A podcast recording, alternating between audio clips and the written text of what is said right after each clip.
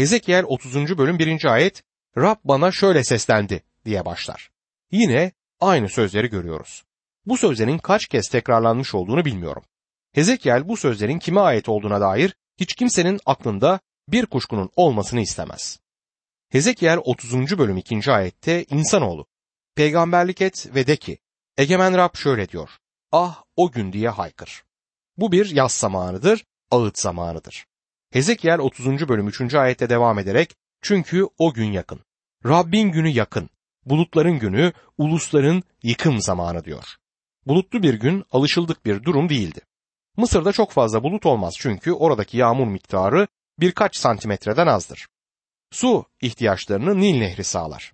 Sırası gelmişken hayvanlar dünyasındaki, kuşlar dünyasından ve böcekler dünyasındaki her şeye olduğu gibi Nil'in timsahına da yani canavarına da tapındıklarını söylemek isterim. Tanrısızların zamanı ulusların zamanı olarak daha iyi çevrilmiş olur ve biz de kesinlikle o zamanın içinde yaşıyoruz.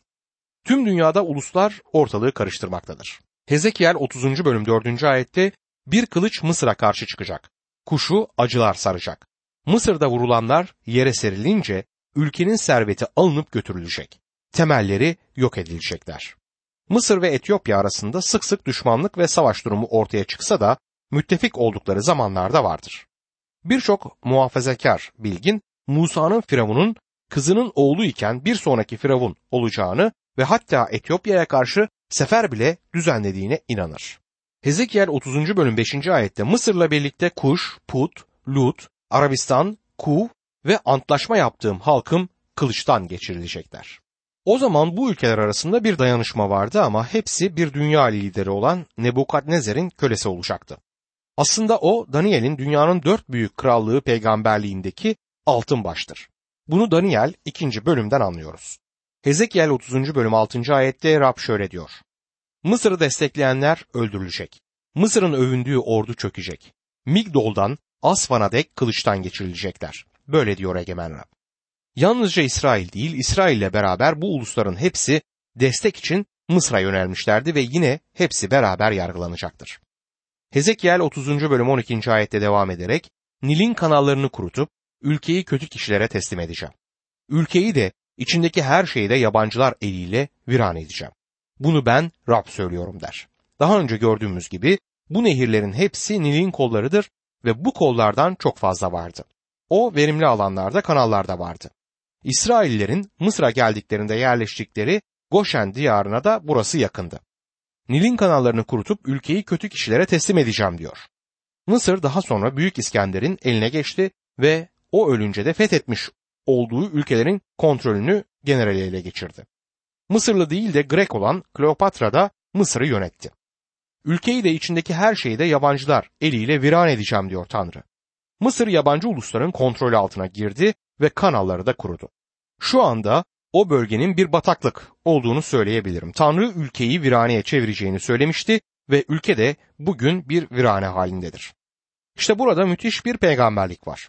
Hezekiel 30. bölüm 13. ayette Egemen Rab şöyle diyor. Putları yok edecek, Nof'taki değersiz putlara son vereceğim. Mısır'da artık önder olmayacak. Ülkeye korku salacağım. Nof'taki değersiz putlara son vereceğim diyor. Nof, Memphis diye bilinir ve Hezekiel'in zamanında Mısır'ın büyük bir kentiydi. Zengin bir kentti ve sokakların iki tarafı da putlarla doluydu. Bu putlar kentin süsüydü. Memphis kadar putları olan başka bir kent yoktu. Tanrı burada Memphis'teki değerli putlara son vereceğini söyler.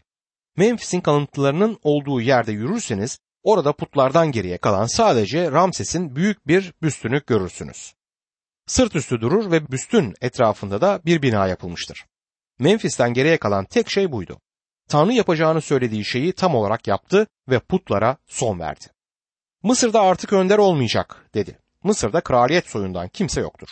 Yöneticilerden hiçbirine büyük bir adam denmez. Yardım ve destek için diğer uluslara başvurmak zorunda kalırlar. Hezekiel 30. bölüm 15. ayette öfkemi Mısır'ın kalesi Sin'in üzerine boşaltacak, kalabalık Noa halkına son vereceğim der. Öfkemi Mısır'ın kalesi Sin'in üzerine boşaltacağım. Sin şimdi tamamen kuma gömülmüş olan Farama'dır. Kalabalık Noa halkına son vereceğim derken bu da Tebes'tir ki o Nil'in yukarısında büyük bir kentti. Kalıntıları hala oradadır ama büyüklüğü kaybolmuştur. Daha sonraki ayetlerde Tanrı Mısır'ın ortadan kalkmış olan bu büyük kentlerinden söz etmeye devam eder. Hezekiel 30. bölüm 21 ve 22. ayetlerde insanoğlu Firavun'un kolunu kırdı. İyileşmesin, kılıç tutacak kadar güçlenmesin diye kimse onu bağlamadı. Sargı beziyle sarmadı. Bu yüzden egemen Rab şöyle diyor. Firavun'a karşıyım. Her iki kolunu sağlam olanında, kırık olanında kıracağım. Kılıcı elinden düşüreceğim. Tanrı Mısır'ın başarısız olacağını bir kez daha burada ifade eder. Mısırlı yöneticilerin resimleri onları daima ellerinde kraliyet asası tutarken göstermektedir. Kraliyet asası güçlerinin bir belirtisiydi. Tanrı Firavun'un kolunu kırdım diyor. Kırık bir kolla kraliyet asasını tutmak zordur. Ve Tanrı sözlerine şöyle devam eder. İyileşmesin, kılıç tutacak kadar güçlenmesin diye kimse onu bağlamadı, sargı beziyle sarmadı. Babil Mısır'ı fethedecek ve Firavun da bunu durduracak güce sahip olmayacaktı. Bunların hepsi harfiyen yerine gelmiş olan peygamberliklerdir. Hezekiel 31. bölümde Mısır'ın yargılanmasına ayrılmıştır. Hezekiel'in Mısır'a dört bölüm ayırması ve Yeşaya, Yeremya ve diğer peygamberlerin de Mısır'la ilgilenmesi ilginçtir. Mısır, İsrail ulusunun tarihinde geniş bir yer alır. Mısır'ın şimdi İsrail için bir yara ya da sorun olması da oldukça ironiktir. 31. bölümde Firavun'un düşüşünü görmekteyiz. Bu bir benzetme şeklinde betimlenmektedir ve hem Firavun'u hem de kullarını temsil eder. 1 ila 9. ayetler Firavun'un Mısır'daki büyüklüğünü ve görkemini anlatır. 10 ila 14. ayetler ağaç benzetmesiyle Mısır'ın düşüşünü anlatmaktadır. 15 ila 18. ayetlerde de ağacın düşüşü üzerine yapılan ağıdı ve bundan dolayı dünya uluslarının karşılaştığı krizi görüyoruz. O zaman bu durumun yaptığı etki bugün Amerika'nın bir gecede yok edilmesi gibi bir etkidir. Böyle bir durumun dünyanın durumunu değiştireceğinden eminim. Hezekiel kitabının ne kadar önemli olduğunu görmüşsünüzdür. Rabbin yüceliğini gösteren ve Tanrı'nın günahı yargılayacak kutsal bir Tanrı olduğunu anlatan bir kitaptır Hezekiel. Şimdi Tanrı merhametli ve iyidir. İnsanlığı seviyor ve insanlık ailesini kurtarmak istiyor ve hiç kimsenin mahvolmasına gönlü razı değil. Ama günahı da yargılayacaktır. Yargılamayı tasarlar ve onun sevecen önerisini reddettiğiniz takdirde gözünüzün yaşına bakmayacaktır. İsrail'in başına gelen budur ve Mısır'ın başına gelen de bu. Mısır sahip olduğu ışık temelinde yargılandı ve ona çok ışık verilmişti. Şimdi ilk önce Firavun'un büyüklüğü ve görkeminin anlatıldığı ayetlere bakalım. Hezekiel 31. bölüm 2. ayet. İnsanoğlu Firavun'a ve halkına de ki, görkemde kim seninle boy ölçüşebilir? Tanrı Mısır'ın büyüklüğünü tanıdı. Yaklaşık 2000 yıl bu büyük krallık dünyaya hükmetmişti. Dünyanın tahıl ambarıydı çünkü yağmura bağlı değildi. Nil Nehri her yıl onların ürünlerini suladı. Sonuç olarak güçlü bir ulustular. Hezekiel 31. bölüm 3. ayette Asur'a bak. Lübnan'da bir sedir ağacıydı. Ormana gölge salan güzel dalları vardı. Çok yüksekti, tepesi bulutlara erişiyordu der. Tanrı kuzeydeki büyük ulus Asur'u büyük bir sedir ağacına benzetiyorum diyor. Ormanda şimdi birden fazla ağaç var çünkü bir ağaç bir orman yaratmaz. Asur diğer ağaçların üzerinde durup hükmetmiştir. Ama Tanrı Asur'u düşürdü. Bu mesajın Firavun'a ve halkına gitmiş olması gerekirdi. Firavun da büyük bir ağaçtır. Her şeye hükmetmişti. Mısır halkı üstündür ama şimdi alçaltılacaklardır. 29. bölümde gördüğümüz gibi Mısır güçsüz bir krallık olarak kaldı. Asla tekrar bir imparatorluk olmayacaktır. Firavun'un düşüşüyle ilgili Hezekiel 31. bölüm 10. ayetten itibaren şöyle der. Bu yüzden Egemen Rab şöyle diyor. Ağaç büyüyüp boy attığı, tepesi bulutlara eriştiği, büyüklüğünden ötürü gurura kapıldığı için. Bu yüzden Egemen Rab şöyle diyor ifadesi bu bölümdeki olaylara işaret eder. Bu özel bölümde Firavun'un gurura kapıldığını görüyoruz. Gurur insan yüreğindedir ve insan da içinde bulunduğu tehlikeye karşı körleşir. 11. ayette ise ben de onu kovdum. Ulusların önderinin eline teslim ettim. Ona kötülüğü uyarınca davranacak diyor. Tarihin bu döneminde ulusların önderi kimdir? Babil kralı Nebukadnezar'dır. Hezekiel'in şeytandan söz ettiğini sanmıyorum çünkü şeytan zaten yıllardır Mısır'a hükmediyordu. Bu nedenle bu yeni bir şey değil. Ulusların önderi olan Nebukadnezar gerçeğini doğrulamak isterseniz Daniel kitabını okumanızı öneririm. Daniel kral Nebukadnezar'a altın baş sensin demiştir. Bu adamın üstünlüğü anlaşılıyor bu ayetlerden. Onu ulusların önderinin eline teslim ettim derken Mısır firavunundan bahsedilir. Tanrı onunla uğraşacak, onu kötülüğünden dolayı kovacaktır. Hezekiel 31. bölüm 12. ayette ise yabancı ulusların en acımasızı onu kesip yalnız bıraktı. Dalları dağlara, derelere düştü. Ülkenin vadilerinde kesilmiş duruyor. Yeryüzündeki bütün uluslar gölgesinden çekilip onu bıraktılar der. Mısır fethedilecek ve bu da dünya için bir şok oluşturacaktır. Firavun'un düşüşü üzerine yakılan ağıt 15. ayetten itibaren başlar. Bu Tanrı'nın sözünde yer alan müthiş bir metindir. Tanrı'nın sözünü okuyan ve çalışan biriyseniz bunun üzerinde zaman geçirmenizi öneriyorum. Hezekiel 31. bölüm 15. ayet. Egemen Rab şöyle diyor. Sedir ağacı ölüler diyarına indiği gün ona yas tutsunlar diye derin su kaynaklarını kapattım. Irmaklarını durdurdum. Gür sularının önünü kestim. O ağaç yüzünden Lübnan'ı karanlığa boğdum. Bütün orman ağaçlarını kuruttum. Bu ayetteki ölüler diyarı Şeol'dur. Bu ayet yenilecek ve öldürülecek olan Firavundan söz eder. Zaman zaman mezar anlamına gelen buradaki Şeol sözcüğü yalnızca ölümden sonra bedenin konduğu mezar değil, görünmeyen dünya, bilinmeyen yer ya da ölüler diyarı anlamına gelmektedir. Yani ruhun gittiği yerdir. Süleyman'ın bedenin toprağa, ruhun da Tanrı'ya gittiği gerçeği hakkında konuştuğunu hatırlarsınız. Vaiz 12. bölüm 7. ayette Toprak geldiği yere dönmeden, ruh onu veren Tanrı'ya dönmeden seni yaratanı anımsa demiştir Süleyman peygamber. İnsan bedeni dünyada topraktan başka bir şey değildir. Mezmur yazarı insandan bahsederken 103. mezmur 14. ayette çünkü mayamızı bilir, toprak olduğumuzu anımsar der. Bazen sadece toprak olduğumuzu ve toprağın birbirine yapıştığı zaman çamur olduğunu unutuyoruz. Bedenlerimiz söz konusu olduğunda bedenlerimizin toprak olduğunu anımsamamız gerekir. Bedenlerimiz yere konduğunda toprağa karışacaktır. Rab İsa bir imanlının ölümünde onun bedeninin uyuduğu gerçeğini dile getirmiştir ve Elçi Paulus da 1. Selanikliler 4. bölüm 13. ayette fiziksel bedenin uyuduğunu dile getirir. Peki kaybolanların ruhları nereye gider? Onlar da görünmeyen dünyaya, ölüler diyarına gider. İsa Mesih'in Luka 16. bölüm 19 ila 31. ayetlerde anlatmış olduğu gibi. Bu ayetler arasında iki adam benzetmesinde ki bu gerçek bir yaşam öyküsüdür, ölüler diyarının ikiye bölünmüş olduğunu öğreniriz. Zengin adamın gittiği yer acı çekilen yerdir. Diğeri ise İbrahim'in koynu ya da kucağı denilen ve dilencinin gittiği ikinci yerdir. Acı çekme yeri cehennem ya da yeni antlaşmadaki ateş gölüyle karıştırılmamalıdır.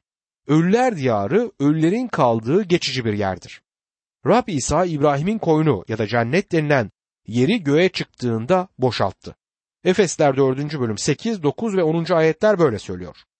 Acı çekme yeri diye adlandırılan yer ise oradakilerin nihai yargılama için büyük beyaz tahtın önüne çıkmalarına dek boşaltılmayacaktır. Bunu da vahiy 20. bölüm 11 ila 15. ayetler arasından anlıyoruz. Bunları aklımızda tutarak Hezekiel'in Firavun'un ölüler diyarına gidişiyle ilgili verdiği resme dikkat etmeliyiz. Tanrı'nın burada Firavun'un bedeninden söz etmediğini anımsayın. Mezar bedenleri alır ama insanın maddi olmayan kısmı ise ölüler diyarına gider. Sedir ağacı ölüler diyarına indiği gün ona yas tutsunlar diye derin su kaynaklarını kapattım. Irmaklarını durdurdum, gür sularının önünü kestim. O ağaç yüzünden Lübnan'ı karanlığa boğdum. Bütün orman ağaçlarını kuruttum. O ölünce tüm dünya yas tuttu. Büyük Fenike ulusunun olduğu Lübnan'da derin bir yas vardı. Mısır düşünce dünya ulusları yas tuttu. Çünkü hepsi ona bağımlı durumdaydı. Ekonomileri ona bağlı ve müttefikleri onun tarafından korunuyordu. Gerçekten ilginç bir resim burada karşımıza çıkar. Hezekiel 31. bölüm 16. ayette ölüm çukuruna inenlerle birlikte onu ölüler diyarına indirdiğimde yıkılışının gürültüsünden ulusları titrettim. O zaman Adem bahçesindeki bütün ağaçlar Lübnan'ın en seçkin, en iyi, bol sulanan ağaçları yerin derinliklerinde avunç buldu der. Ölüm çukuruna inenlerle birlikte onu ölüler diyarına indirdiğimde diyor. Firavun'u temsil eden ağaç şimdi kesilmiştir ve Firavun nereye gider? Ölüler diyarına. Şimdi onun oradaki keşfettiklerine dikkat edelim. Hezekiel 31. bölüm 18. ayet. Aden ağaçlarından hangisi görkem ve yücelikte seninle boy ölçüşebilir? Ama sen de Aden ağaçları ile birlikte yerin derinliklerine indirilecek, kılıçla öldürülmüşlere katılacaksın. İşte Firavun'la halkının sonu böyle olacaktır. Egemen Rab böyle diyor der. Firavun ölüler diyarına gelince daha önce öldürülmüş olan diğer önderlerin de orada olduğunu görecektir. Başka bir şeyi daha keşfetti Firavun. Ölümde demokrasi vardır. Bugün uyumdan, eşit kılınmaktan söz ediyoruz. Zenginle yoksulu, zenciyle beyazı, erkekle kadını, sosyoekonomik düzeyde yukarı olanla aşağı olanı ölüm gibi eşit kılabilecek başka hiçbir şey yoktur. Ölüm onların hepsini aynı seviyeye getirir. Yalnızca onların bedenini mezara koymakla kalmaz. Ruhlarını da eşit seviyeye getirmektedir. Bazılarını şaşırtacak şeylerden biri de onların bir hayvan gibi ölmediğini kavramak olabilir. Ateist olan biri bir insan öldüğünde bu tıpkı bir köpeğin ölmesi gibidir. Sadece artık var olmaz. Ölümden sonra yaşam yoktur dedi. Aslında ölüler diyarına gittiğinde orada göreceklerine şaşıracak. Ölümden sonra yaşam olmadığına ya da yargının geleceğine inanmamış olanlar orada bunların yanlış olduğunu görecekler. Hepsi aynı durumda olacaktır. İşte bu tam bir eşitliktir. Rab İsa'yı reddedenlerin hepsi orada olacak. Günahkar olduklarından değil, Mesih'i kurtarıcı olarak kabul etmedikleri için. Bu reddetme günahıdır. Onları ölüler diyarına ve sonunda da büyük beyaz yargı tahtı ve ateş gölüne götürecek olan Mesih'tir. Rab İsa bunu şu sözlerle netleştirmiştir. Yuhanna 16. bölüm 9. ayet. Günah konusunda çünkü bana iman etmezler. Mesih'e gelip onu kurtarıcılar olarak kabul etmemek korkunçtur. Kutsal yazıların bu pasajı yepyeni bir alan açar. Biri bunu kutsal kitaptaki Dante'nin cehennemi diye adlandırmıştır. Ve öyledir de. Bildiğim kadarıyla Dante ünlü bir tiyatro yazarıydı. Kaybolanlar belirli bir yere giderler. Rab İsa buna acı çekme yeri ya da kaybolanların yargı için bekleme yeri der. Bazıları Tanrı'nın önüne çıktığımda her şey iyi olacak çünkü ben aslında fena bir insan olmadım der. Ama onların uğruna haça gerilmiş olanın huzuruna çıktıklarında önemsiz işlerinin pek de geçerli olmadığını görecekler. Tanrı'ya yer ayırmayan günahkar bir doğaya sahip olduklarını keşfedecekler. Tanrı onları başka nereye koyabilirdi? Ona karşı isyan içinde olan birini cennetine götürebilir mi? Dostum, bu kutsal yazıların önemli bir mesajıdır. Hezekiel 32. bölümde Firavun ve Mısır için yakılan ağıt vardır. Ağıt 32. bölümde devam eder. Hezekiel 32. bölüm 2. ayette insanoğlu Firavun için bir ağıt yak. Ona de ki uluslar arasında genç bir aslan gibi kendini öne sürdü. Ama sen denizlerdeki bir canavar gibisin. Irmaklarını karıştırır, ayaklarınla suları çalkalar, ırmakları bulandırırsın diyor. Sen denizlerdeki bir canavar gibisin ifadesi sen denizlerdeki bir timsah gibisin olarak da çevrilebilir. Mısırlılar aslan ve timsaha tapmaktaydılar. Irmaklarını karıştırır, ayaklarınla suları çalkalar, ırmakları bulandırırsın diyor. Gördüğünüz gibi o zamanlarda bir ekoloji sorunu yaşanmaktaydı. Yaşlı Firavun suları bulandırıyordu. Hezekiel 32. bölüm 3. ayette Egemen Rab şöyle diyor. Büyük bir kalabalıkla ağımı senin üzerine atacağım. Onlar seni ağımla çekecekler. Egemen Rab şöyle diyor diyor. Büyük bir kalabalıkla ağımı senin üzerine atacağım. Tıpkı senin balık yakalamak için Nil nehrine attığın gibi ben de seni Nil canavarı, seni Nil timsahı olarak yakalayacağım. Sanki Tanrı şöyle der gibi.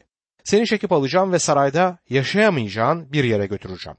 Kendini kullarınla aynı yerde bulacaksın. Ölüm kesinlikle insanlığı aynı seviyeye getirir. Hezekiel 32. bölümü 11. ayette Egemen Rab şöyle diyor. Babil kralının kılıcı üzerine gelecek. Babil kralı Mısır'ı ele geçirecek. Hezekiel 32. bölüm 18 ve 19. ayetlerde Ey insanoğlu! Mısır halkı için yas tut. Onları ve güçlü ulusların kızlarını ölüm çukuruna inenlerle birlikte yerin derinliklerine indir. Onlara de ki, sen başkalarından daha mı güzelsin? Aşağı in ve oradaki sünnetsizlere katıl. Şimdi Firavun da diğer yöneticileri, önderleri ölüm diyarında görecektir. Hezekiel 32. bölüm 22. ayette Asur bütün ordusuyla orada. Kılıçtan geçirilmiş, ölmüş askerlerinin mezarları çevresini sarmışlar. Ve orada birini daha görecektir Firavun. Hezekiel 32. bölüm 24. ayet. Elam bütün halkıyla kendi mezarlarının çevresinde duruyor. Hepsi kılıçtan geçirilmiş, ölmüş, sünnetsiz olarak yerin derinliklerine inmiş. Yaşayanlar diyarında korku salmışlardı. Şimdi ise utanç içinde ölüm çukuruna inenlere katıldılar. Elam bütün halkıyla kendi mezarının çevresinde duruyor, diyor. Gördüğünüz gibi beden mezara kondu ama hepsi başka bir yere gitti. Hepsi ölüler diyarına gittiler. Görünmeyen bir dünyaya gittiler. Rab İsa'mız bu yeri kaybolanlar için acı çekme yeri olarak adlandırdı. Kurtulanlar ise onun İbrahim'in koynu olarak adlandırıldığı kısımdadır. Daha sonra çarmıhtaki hırsıza burayı cennet olarak adlandırdı. Sen bugün benimle birlikte cennette olacaksın dedi İsa Mesih. Burada Firavun'un ölüler diyarında gördüğü başkaları da vardır. Hezekiel 32. bölüm 26. ayet. Meşek ve Tuval bütün halkıyla kendi mezarları çevresinde duruyor. Hepsi sünnetsiz, kılıçtan geçirilerek öldürülmüş. Yaşayanlar diyarında korku salmışlardı. Aynı zamanda Edom da oradadır. Hezekiel 32. bölüm 29. ayet. Edom kralları ve önderleriyle orada. Güçlü olmalarına karşın kılıçla öldürülenlerin yanına kondular. Ölüm çukuruna inenlerin, sünnetsizlerin yanında yatıyorlar der. Ve şimdi şunu dinleyin. Hezekiel 32. bölüm 32. ayet. Yaşayanlar diyarında korku salmasını sağladığım halde Firavun'la halkı kılıçla öldürülenlerle birlikte sünnetsizlerin yanına konacak. Böyle diyor egemen Rab. Hezekiel bize ölüler diyarı diye adlandırılan o görünmez dünyadan küçük bir resim vermektedir. Bu yerin sadece geçici bir görüntüsünü gördüğümüzü anımsayın. Yalnızca araçları koyacak kadar bir baraka yapmak için yeterli bir temeli olan yere gökdelenler ya da ticaret merkezi ya da büyük bir alışveriş merkezi yapmaya kalkmamak lazım. Başka bir deyişle bunun üzerine teoloji inşa edemezsiniz. Çünkü görünmez dünyaya dair elde ettiğimiz sadece küçük bir bakıştır. Ve Tanrı da bizim bu kadar görmemizi tasarladı. Hezekiel 33. bölüm bizi bu kitabın 3. önemli bölümüne getirir. 33 ila 48. bölümlerde Rabbin yüceliğini ve gelen milenyum krallığını göreceğiz. 32. bölüm İsrail'in etrafındaki uluslarla ilgili öngörüleri içeriyordu. Bu uluslardan bazıları İsrail'in sınır komşusuydu. Onlarla bağları hatta kan bağları bile vardı. Bu peygamberlikler Yarışilim'in düşmesinden önce verilmiş peygamberliklerdir. Şimdi bu peygamberlik kitabının ikinci kısmına geliriz ki bu da Hezekiel'in Yarışilim'in düşmesinden sonraki peygamberliklerini içermektedir. Hezekiel yine Yarışilim'den söz eder. İsrail diyarı yine onun konusu olacaktır ama mesajı bu sefer farklıdır. 25. bölüme kadar her şey Yarışilim'in yıkılışına işaret etmekteydi. Sonra Yarışilim daha önceden onun öngördüğü şekilde yıkıldı. Şimdi Rabbin yüceliğinin yeryüzünde tekrar görüleceği yaklaşan milenyum krallığını dört gözle beklemektedir. Hezekiel'in görevlendirilmesinin yenilenmesiyle kalınmaz, şimdiye kadar yapmış olduğu işi iyi yaptığına dair de bu bölümden sonra övülür. Bundan sonra sürgünde olanlara konuşacak ve onlara gelecek beklentisiyle yaşamalarını söyleyecektir peygamber. Sürgündekilerin günahlarından dolayı önceleri hiç umutları yoktu. Ama Hezekiel İsrail çocukları için gelecekte umut görmektedir. Bugün de imanlıların umudu var. Bu umut insanların yeryüzünde yapmış olduğu herhangi bir şeye dayalı değildir. Bugün umudumuz bir felsefe değildir. Tanrı'nın sözüne bağlı olup onun söylediklerinin gelecekte gerçekleşeceği temeline bizim umudumuz dayalıdır. Bugünümüzdeki Tanrı'nın çocuğu için bir rehberdir. İsrail'in milenyuma girmesiyle aynı şey değil belki ama biz aslında yeni Yaruşilim'e giriyoruz. Bu biz imanlar için önümüzdeki ilk önemli kapıdır.